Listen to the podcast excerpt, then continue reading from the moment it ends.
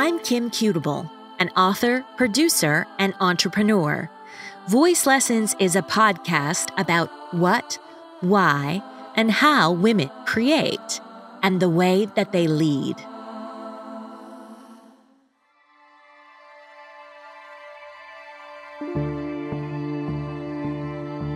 In this moment, it can feel exhausting, holding the weight of the world's problems on our shoulders. One thing I know for certain is that it's going to take all hands on deck to speak the truth about what isn't working, even when we're afraid, so that we can figure out what will together. Author, speaker, activist, and movement builder Alexis Jones believes in audacious ideas. Her company, I Am That Human, works with the biggest, baddest people, brands, organizations, campaigns, and initiatives to inspire and innovate humanity. She is the winner of the Jefferson Award our country's highest national honor for public service, and has been featured in Oprah's Super Soul 100 and AOL's Makers, among many accolades.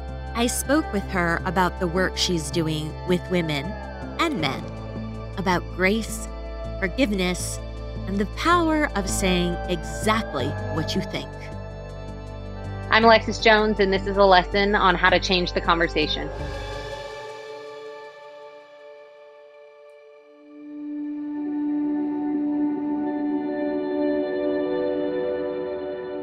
What is your earliest memory of being creative? I love questions on the spot where you have to be like, I am not prepared for this. okay, I was nine years old. I was super passionate about having a Siberian Husky in Texas, which makes zero sense. and I put together like this entire my mom references this all the time. She was like, You put together this entire like presentation for her and I like landscaped how I was gonna take care of this dog. And needs to say she still said no, but I remember thinking like, oh my gosh, I was like drawing pictures of where the dog was gonna live and all the mm-hmm. things. And that was the first time that kind of this creativity of like bringing together this vision of something that didn't yet exist and would never exist. However, I would say that was the first time that I really kind of like leaned into you can come up with something inside of your brain that doesn't exist in the world and you can work towards making that happen. It's a vision board. You're a vision mm-hmm. boarding yeah. early on. Major. So many aspects to your business. And I don't know if you mm-hmm. consider mm-hmm. yourself a brand, sure. but I am that girl. Mm-hmm. What was the inspiration for I Am That Girl and when was it born? It was definitely born around 19 years old. And I think for a long time, I had these really eloquent answers during interviews where I was like, I just really cared about girls and women. And I think it took me getting older to recognize the truth that it's not that I wasn't being truthful in that response. It was just the realization as I got older that I created I Am That Girl because I needed it. Like that was mm. the most honest answer was that I grew up a poor kid in a rich kid neighborhood and I had a whole lot of insecurities about that. Mm-hmm. And then I got a scholarship and I moved out to sunny Los Angeles, California, going to USC mm. University of Spoiled Children, and all of a sudden, all of those insecurities mm. were you know, on magnified. Right, yeah. exactly. And I was part of a sorority, which my, some of my sorority sisters are to this day some of my best friends. And I remember we would meet every week and we had this Bible study. And, and I remember one day I came in and I said, listen, we have a lot of conversations about things that don't matter right? Like mm. clothes and mm. shoes and boys and all sorts of stuff. And what if once a week we had conversations about things that really did matter? Would that interest you and would you come? And that first meeting, six girls showed up, and six meetings later, I had 347 girls showing up.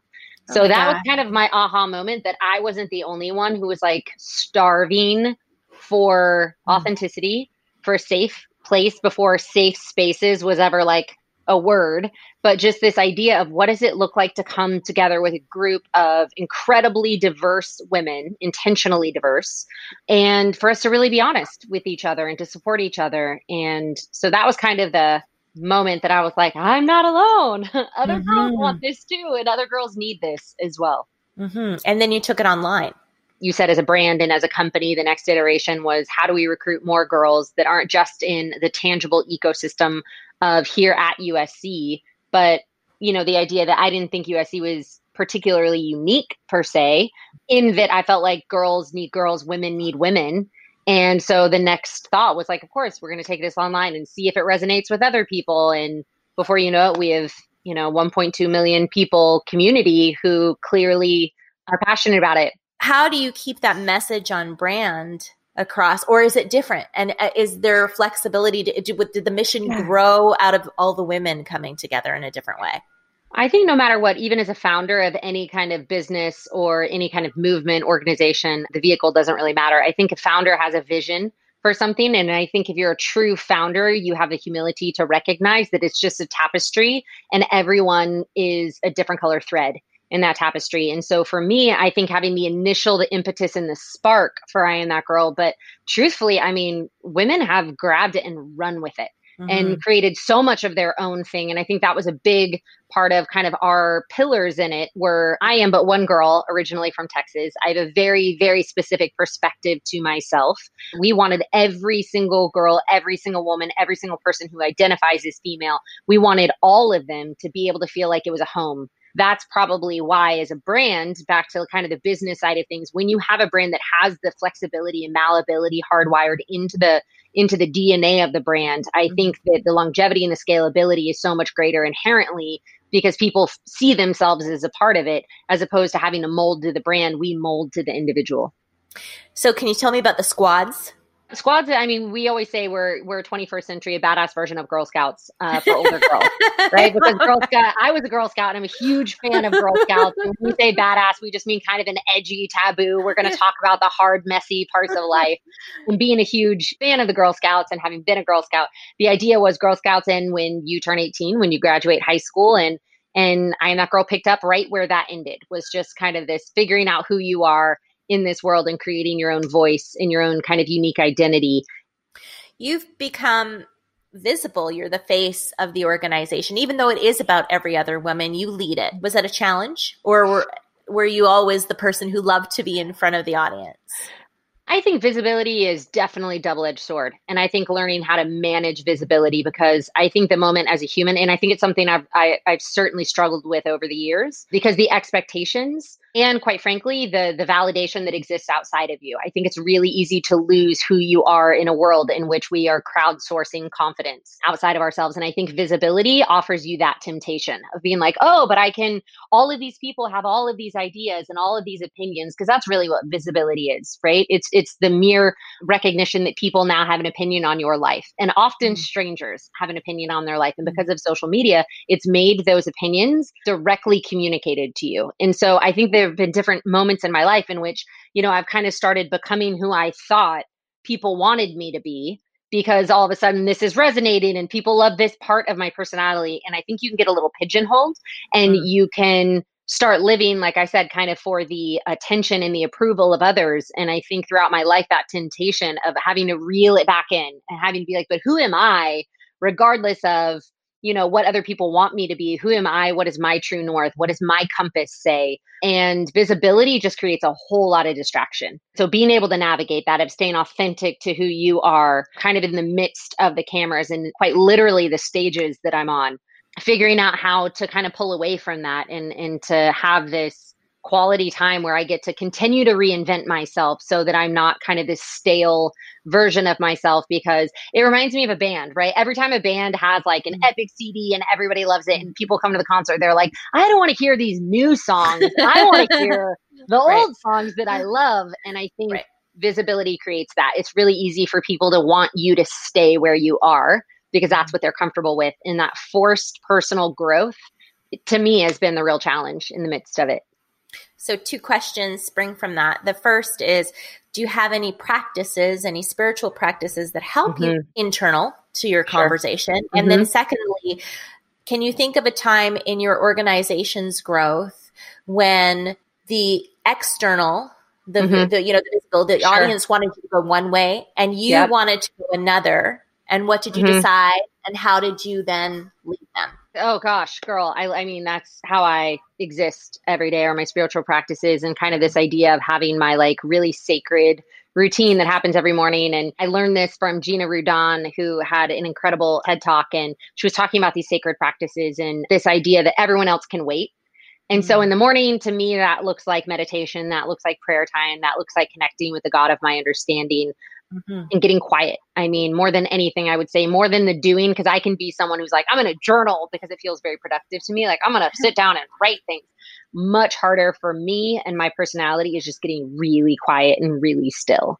So in the mornings, I'll sit on my little yoga pad. I light my candle and I literally just sit there, even if I don't feel like it, for like minimum 20 minutes and like i said try to connect with with my creator and just mm-hmm. ask what do you want of me today? By all means infuse me. I think that's part of it. I think also uh, human beings i think are like angels incarnate and i'm really really blessed by like the caliber of humans that i have in my life both my friends my family my husband. That is sacred to me. Like that sacred circle of people that i choose to surround myself with and who love me back to life in the moments in which i totally forget who i am and or i'm mm-hmm. having a, a meltdown for whatever reason. So I would say those are kind of my sacred practices or just the people who remind me who I am and who I want to be. And quite frankly, who aren't yes people. That's really mm-hmm. important to me. I don't want people who are just always t- always telling me that I'm amazing. I want people who when I'm getting astray and they pull me back lovingly, you know, are like, "Hey, like my dad always says like you're getting too big for your britches." You know, mm-hmm. like someone who has the courage and the vulnerability to rumble as Brene Brown would say. That's important to me. As far as kind of within the context of I am that girl, and this is like a very particular issue I'm very passionate about because I think I don't think in the entrepreneurial world we talk about this enough. Uh, mm-hmm. Uh, there's a great book called The E Myth and it basically like outlines right the idea that you're right. like one of three things but there's no way that you're a serial entrepreneur who also is this talent who is this incredible vision and you love managing people and it's and it really helps you get very specific about the thing that you love the most. And i think when i was starting i am that girl my passion has always been people. It's always right. been in service of others period the idea that I could go into a room and that I could lecture at different conferences, but then that I could hug on all these girls and all these women and like the the, the real physical opportunity to be proximate to girls and women was the thing that lit me up. And I felt like at a certain point, people were like, I am that girl needs to be a business. It needs to be, mm. you know, this, this, and this, and you have to skill it. And you, you know, and I fell into that trap when they talk about the woman in the book who loved to bake and mm-hmm. people kept saying you're an incredible baker. You should start your own bakery. And it, you know she kind of was like okay that's the thing. That's what everyone's saying to do you know? And before you know it she's you know doing accounting and she's doing hiring and firing and marketing and all of a sudden she's not baking anymore. And she kind of has this meltdown and is like but what i love is baking. I don't love you know all this other stuff. And i think i had a real moment where everyone kept being like you should do this. You should do this. And i took on a very ceo role so all right. of a sudden, I was in the minutia of all the details. I was overseeing all of our accounting and all of our legal and you know all of the things. Which, by the way, a lot of people love that. Like right. a lot of people, that dr- Excel sheets drive them. You know, whereas for me, I'm like, oh, oh you know, please. And, yeah. And so all of a sudden, I I stopped doing all my speaking engagements. I mm. stopped mm. doing all the conferences. I stopped even meeting with all the girls you know, whether it was FaceTiming and being a part of their squads or whether it was showing up to chapter meetings, I stopped all of that and I started being a CEO.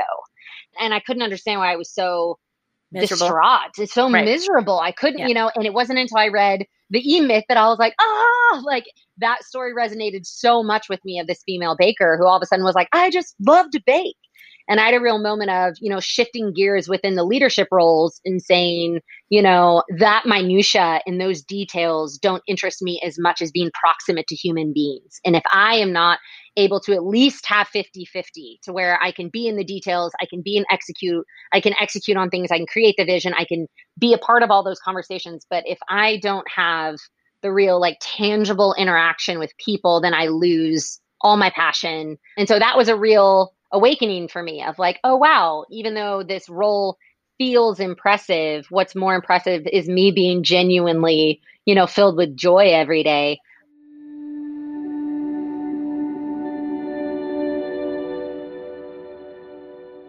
Do you think that women lead differently and if yes, how? I think that there's a difference between masculine energy and feminine energy. And I think that every human being poses kind of a, a combination of both of those. But I think from a, a, leading with a femininity, which I think leadership requires both of it. And it's really up to each individual, I think, of what you lean into. I think for me, because I grew up with four older brothers, I grew up in a very masculine environment. I was an athlete. I worked at Fox Sports ESPN. I've always been around a whole lot of men. I think that a lot of it is nature nurture and that nurture aspect was i learned how to communicate very directly which right. men predominantly communicate very directly. And I remember being 14 years old and having this kind of aha moment of that distinction when we talk about feminine, masculine energy. And I remember being in a room with like five of my brother's friends and the window was open and I was cold. And I remember like looking around and, and this is this is how a lot of women, how we're taught and programmed from a very young age, is this idea of getting consensus, which is a beautiful quality about feminine leadership, right? Is that we really, I mean, t- you talk about democracy, like we really want to hear, we want everyone heard and seen. And I remember looking around the room and being like, um, is anyone cold? You know, and, and they're like, all the guys like look at me and they're like, what? And I'm like, I don't know. I mean, are, are y'all cold? Do, do you want the window open? And I remember my brother's, I'll never forget my brother's friend looking at me being like, Are you cold? do you want to shut the window? And I was like, oh, well, yeah. I mean, and he was like, then shut the window, you know? Right. And that was always like the perfect example between like men and women is like, oftentimes stereotypically speaking, when women have to go to the bathroom, we're like, does anyone have to go to the bathroom? Okay, you know? And then we like, go with our buddy and like i said i think i think it's a really beautiful characteristic of, of feminine leadership and i think that i've had to learn and how to balance both of those and that there are times to lean into one and times to lean into another I mean, I, I, you know, and I'm pretty direct too, because as mm-hmm. a producer, I'm just like, what? Let's sure. get it done, right? Yeah. But does that get you into trouble in scenarios with women at all? It does. I, I, mean, I think, like I said, I think it's an art. You know, I think it is like a learning to lean into which arena because there's some women that I made total assumptions about that I was like, oh, I feel like she's just like hard, like badass. like we use words to describe it that are like edgy and, you know, and then in the middle of communicating with her, I could see that she was super sensitive. Right? right. And then I was like, oh gosh, like, you know, and so to me, communication and leadership style, I think it takes a lot of humility back to that word of like malleability, back to that word of flexibility, back to that word of almost this emotional intelligence to recognize that whoever is before you, whether it's a man, whether it's a woman, whether like regardless of how they're dressed, regardless of how they're, you know, coming across what their job title is, I think so much of leadership is recognizing my only job is to take the time to learn how the human being in front of me needs to be communicated to. I learned that from Coach Pete Carroll, who was our football coach at USC, who really said, for me to be the best coach that I can be, I have to learn the style of every single one of my athletes to figure out how I can motivate them best. And for some of them, it's screaming profanities, finger in their face. For other ones, it's pulling them aside and being like, listen, man, you got to work harder. Right. I mean, right. and for every single one of them. So I think and that's not dodging a question of whether I no, think no, I totally men, get it. like yeah, communicate differently in leadership.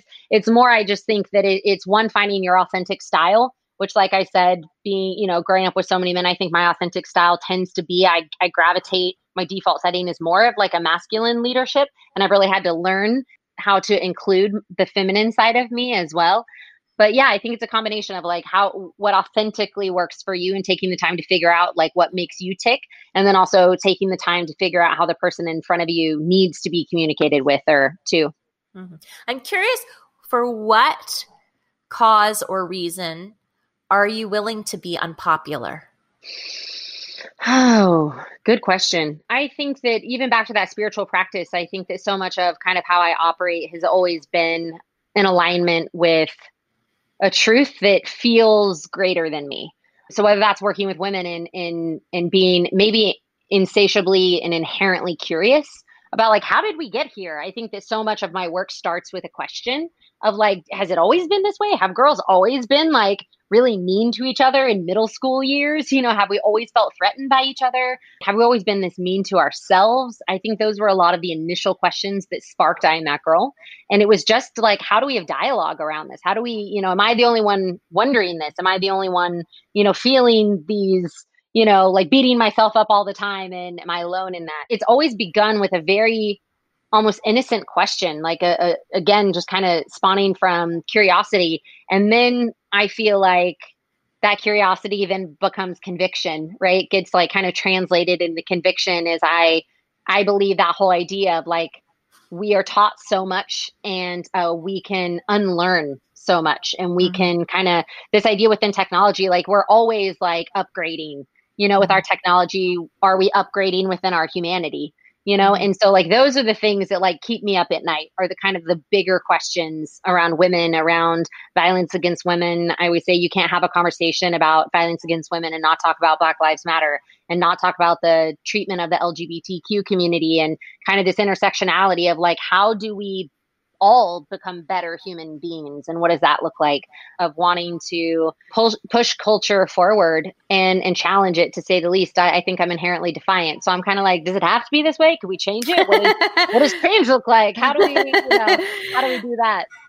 Yeah i agree. I i think that the culture seems to have intensified because when you're asking the question, has it always been like this? Have girls always been this mean? And I think there is a new level of it because of the false projection of social media, because of the visibility, because yep. of you know, I look at the underused uh, definition of visibility when I'm working with people, and that's available. So it's what are mm-hmm. you available for? And if you are not available to reveal yourself or be yourself, then visibility is going to look very different. And then the conversations and the perceptions that you, as you said, mm-hmm. people just make, and then they have direct contact with you. Yeah. Before actually doing any internal exploration. Now, there, there's some broader question that has, has been trickling in my mind with you because when I was doing the research, and I want to talk about Protect Her now, sure. you do so much work with men, young men, mm-hmm. and young sportsmen who, mm-hmm. quite frankly, they terrify me. I'm an arty mm-hmm. girl. like, what I love about your story is when, or what I've, you know, watched you speak is that you talk about good men. You know, you have mm-hmm. four brothers, you grew up with good men, and mm-hmm. I thought to myself, gosh, I, I did not grow up with good men. Sure. I can honestly mm-hmm. say that. And yep. one of my favorite clients ever, her too, with good men.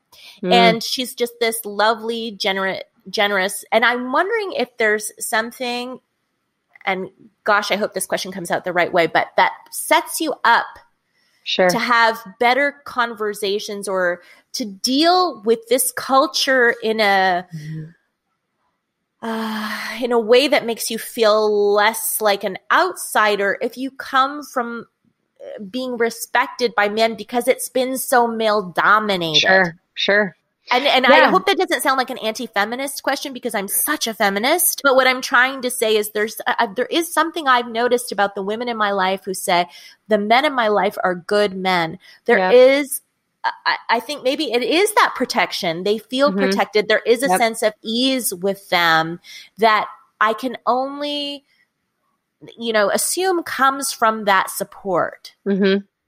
Yeah, I mean, again, I can only speak from my perspective, but because I had an incredible father, and I remember someone told me this once, and I have no idea where it was where it was sourced from. So it's certainly a fact check that needs to happen. But they told me that predominant male figure in a person's life, so whether it's biological or not, is responsible for 80% of a child's confidence. Ooh, and I thought that was really interesting. And interesting. they said, and and the predominant female in that child's life is responsible for 80% of the child's empathy. And again, I don't remember. They came up to me after a talk and shared this with me. So I, I have no idea where they got that from, but it always resonated. Just this idea of I wonder about that because I grew up with an incredible father who front and center for every single who coached me all through soccer. Was front and center for everything that you know in addition to that uh, had these four incredible brothers. And all my best friends growing up were guys because again like that's what i was comfortable with. And right. i've found that not only in business do i just feel so comfortable i arguably more comfortable in a room full of men than i ever felt in a room full of women. Yeah. You know, every like house in high school is like the house where everyone goes. And I would come walking in and there'd be like 10 of my brother's friends in, in our living room. And I'd be like, Are any of my brothers here? And they'd be like, No, practice so and so. And it was always me in the proverbial, but what also felt like a very literal locker room. Like, that's what you know and listening to the way that they talked about girls especially and but also just listening to the way in which they communicated. And so if anything there became kind of an irony that i started this like women's empowerment company because all my guy friends were like you're such a tomboy. How are you running a women's empowerment mm-hmm. you know company? So i i i certainly know for for my life experience that my expectation for men and maybe it's a self-fulfilled prophecy my expectation are that men are respectful mm-hmm. that they mm-hmm. are kind and that they're absolutely championing me. Like that is all that I know when I come into an environment is like, of course you respect mm-hmm. me. Of course you're going to treat me well. And I think also my tolerance for any kind of disrespect is zero. And it's always yeah. been that way. And I remember being in like a, you know, in a bar in college and a guy coming up and like being disrespectful, me being like, literally not even responding because that didn't even like register on my radar. My dad used to always say, you have to teach people how to treat you.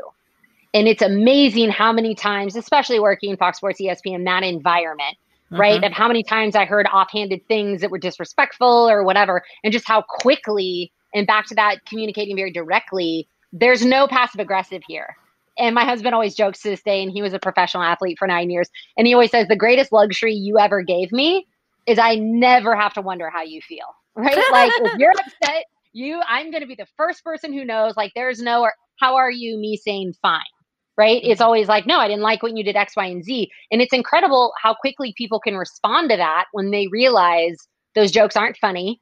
I'm not laughing it was interesting because when I was running I'm That Girl, did that for a whole lot of years. And uh, I joked that like I keynoted at every single women's conference. What I found was we were having a lot of conversations happening in silos. ESPN, uh, Trent Dilfer, Yogi Roth, two really good friends called and they said, Hey, we have this thing called Elite 11. Will you come and, you know, talk to the top 18 quarterbacks in the country on the mm-hmm. importance of respecting women? Mm. And uh, I remember at the time being like, it was a, uh, totally one of those moments where you're like, I'm not prepared. Like women have an instinct to be like, I'm not prepared. I don't have enough time. I, you know, and I remember it was one of the first times I just said yes.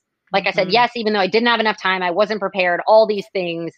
You had a lifetime of preparation. Come on. You were in the but, locker room. I was like, this is literal locker exactly, room translation. But for totally different reasons, you right. know, and all of a sudden, and eh, you know, ESPN was filling. like it was like all these things, like the stakes were so high of like I could fail on like a very big scale. You know, like that's all I was thinking was like, I've been talking to women, like I don't know this demographic and I, I haven't spoken and I don't have a presentation and and then ended up being the whole backstory that most people don't know is like flights ended up getting changed around the schedule gets changed. I'm told that i'm i'm speaking at 4 p.m and all i'm thinking was like at least all the day to put together a presentation because i had no slides. I had no concept what i was going to talk about and flight gets delayed. I don't get in until midnight. I you know turn on my phone uh, to have them saying actually we changed the schedule around. I hope you don't mind. You're actually speaking at 7 o'clock in the morning now oh uh, not at 4 p.m hair and makeup starts at you know 6 and trent wants to meet with you at like 5.30 to discuss what you're talking about. And i am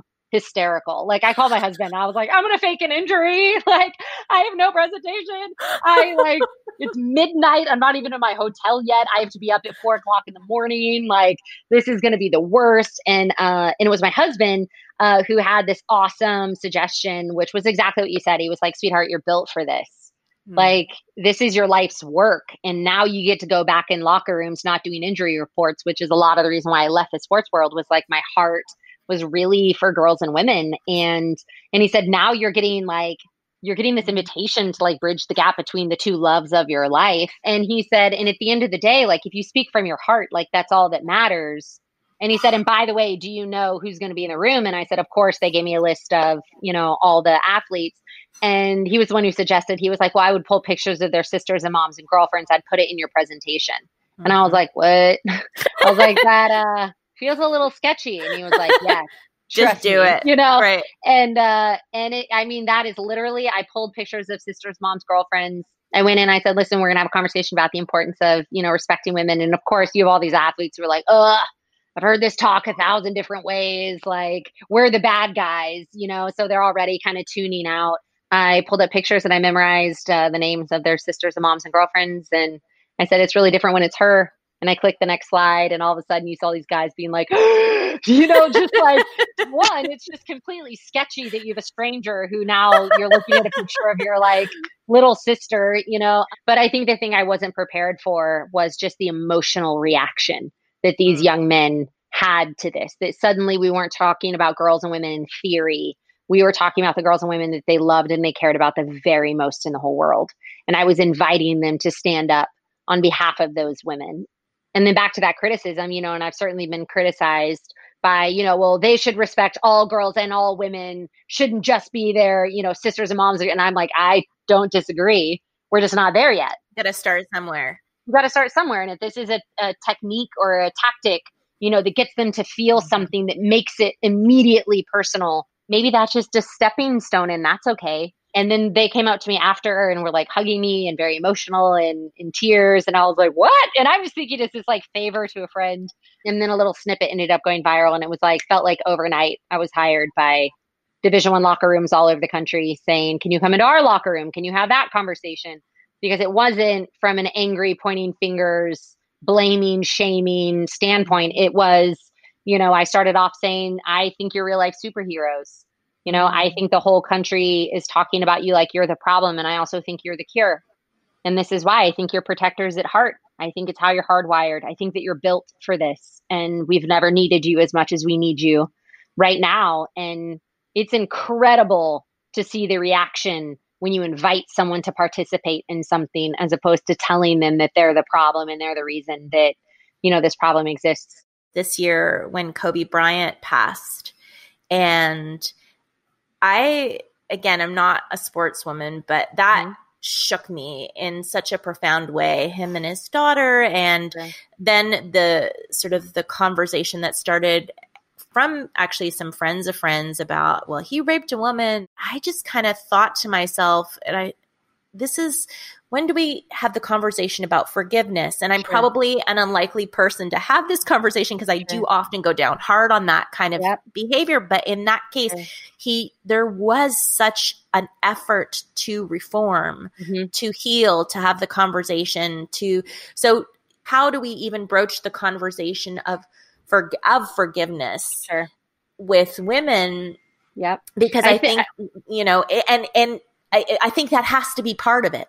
Sure. I think that has to be part of it. And I'm not, you know, this is not making it right because there's nothing right with that at all. Of course. But I think there, ha- ha- otherwise, what's the motivation to change if there's mm-hmm. no forgiveness for these sure. men who do f it up? Right? Yep, because the yep. the culture sets them up, quite frankly. Here, you're 18. Here's some power. Here's some money. The world yep. is going to love you. You can do whatever you want, right? Mm-hmm. And I know, but even in entertainment, there are lots of people who enable the kind of behavior. Of course, right? I I think that like you said, it, it's two sides of the same coin. If we're ever going to get to a place of actual change, and one is is addressing, acknowledging, listening to the righteous indignation and anger. There's mm-hmm. righteous anger that if you're a woman in America today and mm-hmm. you see the things that are happening, and not even just a woman, if you are a person mm-hmm. who is mm-hmm. looking at statistics of one in four, one in five girls will be sexually assaulted on a college campus, mm-hmm. one in mm-hmm. two women walk around having been sexually assaulted in their lifetime. Like, mm-hmm. if we don't all have a low grade fever out of like a mild rage that exists all the time, then we're not living and breathing. And again, that's just with women. And so. I think when we look at social change, we have to make space, which I think is very much happening in this moment right now with Black Lives Matters. We have not made space in order to hear the righteous indignation and anger that is so tangible and real yeah. right and and one acknowledging that listening to that seeing that honoring that honoring that they're very real raw wounds that exist and simultaneously the only way forward is by having really radical conversations like things like grace and mm-hmm. things like forgiveness and things like rehabilitation and and what's hard is when it, someone is in so much pain, right? Because again, this criticism, right? When people just like fling things at me and they're like, "You're a rape sympathizer," and I'm like, mm. "Whoa, whoa, whoa, whoa!" Like, whoa, yeah. not the case, right? Yeah. Um, but I also do I understand where that pain is coming from? Yes, I totally understand where that's coming from. But again, it's like I also, my dad used to always say, you know, the idea that we can experience pain and we should experience the entire gamut of all of the human emotions. But if we sit there for too long, that be, that can become dangerous right? Because then our life becomes defined by our pain by our suffering. And so i think we have to acknowledge it and really sit there in the silence with survivors for as long as they need and mm-hmm. not but. And I think in order to get to the other side of it, we have to, like you said, start incentivizing, right? By saying, listen, we're really imperfect, messy human beings, and yep. we are neither our worst mistake nor our greatest achievement. And so, if we can offer grace in those moments and say, like, wow, this is someone who made really bad mistakes and with very serious consequences and was very damaging to, to another human being, to other people, that being said, like they've spent a lifetime reforming and they've spent a lifetime learning how to become an incredible husband, how to become an incredible father. And So it was interesting because when I did a post about Kobe, my first day on the job was his 81 point game in Los Angeles at the Staples Center. And my husband, being a professional basketball player, I mean, looked up to Kobe for so many reasons. And when I did a post about Kobe saying, like, you know, for this family, like my heart goes out to this wife and to these daughters, like uh, a husband and, and a father was lost. And immediately in social media such a coward's favorite yeah. hiding place, right? Because mm-hmm. immediately mm-hmm. was like, how can you say that? He raped someone. And I was yeah. like, first off, where well, where's the grace in this moment that there's some little girls out there who lost their daddy? Like, yeah. where's that also, right? The whole concept, Richard Rohr is one of my favorite authors. He wrote a book called Everything Belongs, right? Mm-hmm. That we can be messy and we can be mean and we can make mistakes and we can have like a miraculous you know, piece of us that is like God breathed and all of it, like all of it belongs. I think the bravest, most courageous conversations that we can be having right now in the midst of Me Too and Time's Up is what does progress look like? What what does moving forward look like? And I do think that is having really brave conversation around things like forgiveness and things like rehabilitation and you know how are we better educating again? How are we working with young men to help them unlearn and to stop reading off a cultural script they've been handed which you know this this idea of toxic masculinity is is damaging to all of us. It's not just to women. It's damaging. The cost is so great.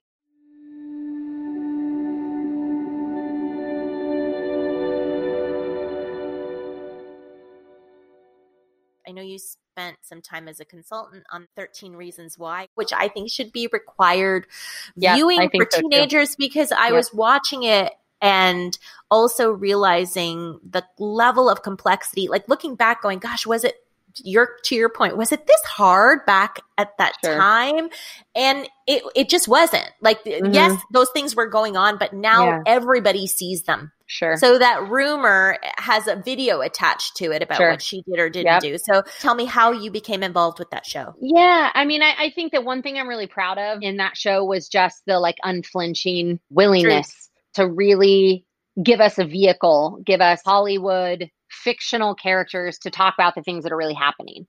And whether it's teen suicide or whether it's sexual assault, you know, I think that so many people got so passionately upset about that. And what I was saying, my kind of reaction as an activist is like, oh, yes, again, like I want you to get agitated. I want you to get upset. But I don't want you to get upset at like a Hollywood fictional, like actors being paid very well to like fake these scenes. I want you to be upset that this is happening in high schools everywhere all over the country. And this is just giving us a vehicle to talk about the stuff that is really happening. And there was a moment where Bryce's character and the guy who was playing him, who is such a lovely human being. And so part of it is like just the irony that I'm like, you're so kind and lovely and you're God, I hated like, him in that show. Horrible. Oh no, my God, no, he was awful. I just can't even I just because you yeah. know him. Because yeah. you know that character. Yeah. You know him. And I was just like, like yeah, every time exactly. I saw his face. Anyway, sorry, go ahead. Yeah, and Justin, Justin, who plays Bryce, like I said, is such one an incredibly talented storyteller. Right, to make any of us hate that character as much as we did makes yeah. him one an incredibly talented storyteller. But when he and I were sitting there, kind of wrestling with the script and going back and forth, and he was saying, you know, my character, like he's a monster, he's you know all these things, and and I really hit pause and I said, can I offer you a suggestion? Can I offer you the suggestion of not playing him as this kind of psychopath monster, but as an ordinary kid who has been told and taught a level of privilege that now transcends to human. Like you get what you want when you want because you want it. Right. Mm-hmm. And can your character, can you come up with memories? And this is so much of like an actor's job, right? Create these memories for your character in which your dad told you that you take what you want, you know? And I was like, so instead of playing him as a monster, play him, he's so relatable. There's so many men who have that paradigm. And mm-hmm. the reality is, it's an incredibly dangerous paradigm when you don't realize that you can't take when what you're taking is a human especially when there's no consent present. And I just thought Justin was so brave to play that character from a place of privilege, not turning him into this kind of unrelatable, you know, person, but instead saying this happens unfortunately so often. So how do we let even young men see themselves aspects of themselves in this character and really have a gut check of like, whoa, that's actually not cool. Yeah, and this privilege conversation obviously comes into Black Lives Matter too. And this sure. whole conversation, we need to talk to our kids about the police. And I'm thinking we need to talk to young white men about privilege. Yep. That's what we really need yep. to have the mm-hmm. conversation mm-hmm. about. Somebody sure. needs to be leading that conversation too. Yeah. And I feel like you are.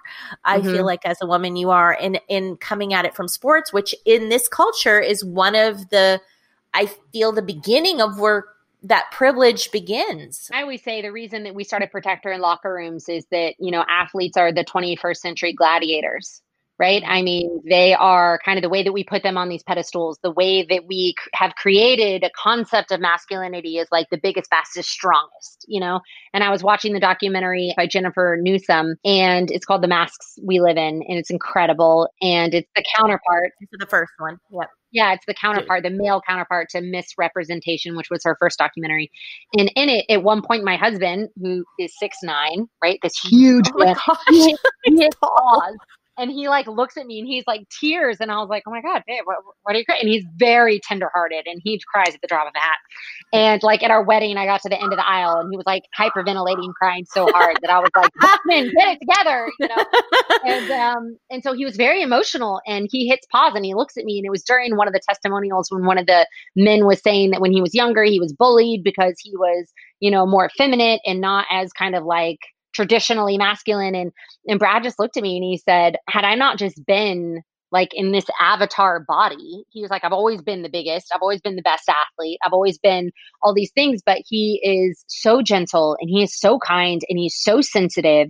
And he was like had I not just been this incredible athlete like I would have totally been bullied. Like I did not ascribe to like any of the stuff that like all these other guys were doing the way they talked about women the like random hookups, like all the things that are very part of that kind of like jock culture. He was like, I just, that wasn't who I was. And he was really emotional about that of like the only reason why I wasn't targeted and bullied was because I just happened to be this incredible athlete. And so I think when we look at kind of the the trend setters and the influencers within the male the male space, um, so many athletes, you know, or who like the little boys are looking up to. And so what we found was identifying those locker rooms and, and creating a new normal a new standard, a new expectation of what it means to be, again, kind of a 21st century man who, like, boys will be boys as long as they're, you know, always respecting women. Like, kind of these new adage, you know, bro code, you know, all day, like, love, support, defend each other, but not at the expense of other people, you know, and that idea of like, can you inject into this new concept of bro code is I'm going to hold you accountable to being a really good human. That's what, you know, like to me, it's kind of this evolution because there's a lot of really good about bro code, right? About that brotherhood. Mm-hmm. It just becomes really sinister when it becomes complete greasing of the wheels and, and utter lack of accountability. And so I think it's just kind of bolstering it with like their new expectations and how incredible that we are seeing this moment in time in which we are being so directly confronted with Me Too and Black Lives Matters and like these movements, you know, like really showcasing like how severe the problem is so that we can start being forced into conversations about solutions. Sounds like men need the voice lessons too. You know, they're holding space sometimes in silence for what other men do because they don't want to appear less masculine. Sure. Yeah. They don't speak up because they don't want to break what is the rule to be a man. Yep. Exactly. And I think that so much of that is invisible just like privilege, right? So right. much of like bro code is this invisible thing that they they don't even necessarily have the vernacular or words to identify. They just know in a moment where something sketchy is going down, they don't say anything. And right. so I think part of it is like preparing them for those situations. Yes, for those right? conversations. Them, yeah, and part of it is like speaking speaking truth and making this invisible system visible. And I mean, that's what we're talking about with privilege, right? This invisible system that I've benefited from my entire life has to be made visible both to myself and to everyone else in order for us to see, like, my God, this isn't fair. not right. only is this not fair, this is, you know, this is a travesty and it has to be changed. Every time that I've come into locker rooms and had these very practical conversations with young men about, let me make this invisible structure visible for you and you tell me if you agree with this, all of a sudden you see them being like, no, that's not okay. Like, give me the words. What do I say in those moments, you know, when I see something? Because even that men aren't nearly from a very young age as verbal as mm women are. They're not taught to be as verbal. And so I can't tell you how many guys have come out to me after them and been like, oh my gosh, I just never even had. And I always say the line like, hey, we're better than that, right? Like we don't do that, right? Just that, like mm-hmm. a phrase that they have yeah. in their back pocket. And then how many people have like contacted me on social media or emailed me or somehow been like, oh my God, I used it. I used the line. Mm-hmm. This was happening, you know? And there were these homophobic jokes. And I told them, like, we don't do that, man. And all of a sudden, like, we don't realize like the practicality of language and like right. the power of language when you give people the actual words instead of saying, like, I always joke in my TED talk around like bystander and intervention. Like none yeah. of these young men are talking that way. No. So can you give them actual tools in that moment and prepare them? It's not if, it is when you yeah. see something that's not cool. Now you know what to say. And and it's shocking how many uh, guys have been so proud to like report back, you know? I love it.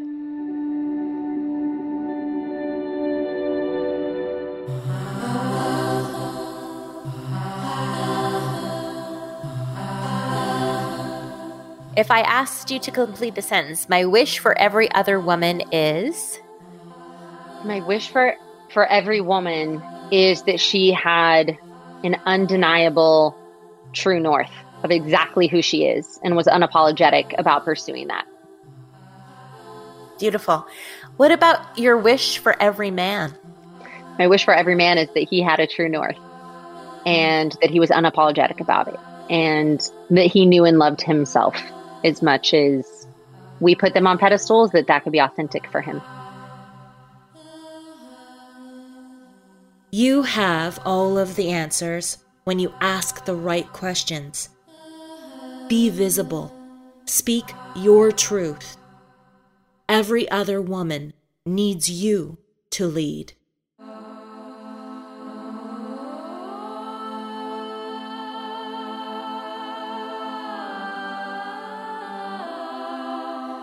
Voice Lessons is produced, written, and spoken by me, Kim Cutable. It's also produced and edited by Sergio Miranda and associate produced by Jessica Manalga. Our music was created by singer songwriter Claire Hamill. You can find out when we post new episodes when you subscribe on Apple Podcasts, Stitcher, Spotify, etc. And if you liked what you've heard, we would love it if you leave us a review. You can join our community at Facebook forward slash Voice Lessons Podcast to speak with me live after every episode is posted. And if you have a question or comment or want to suggest a guest, you can do it there. Or if you're on Instagram, tag us at Voice Lessons Podcast and use the hashtag LessonUp. For other inspiration, updates, and show notes, subscribe at voicelessonspodcast.com.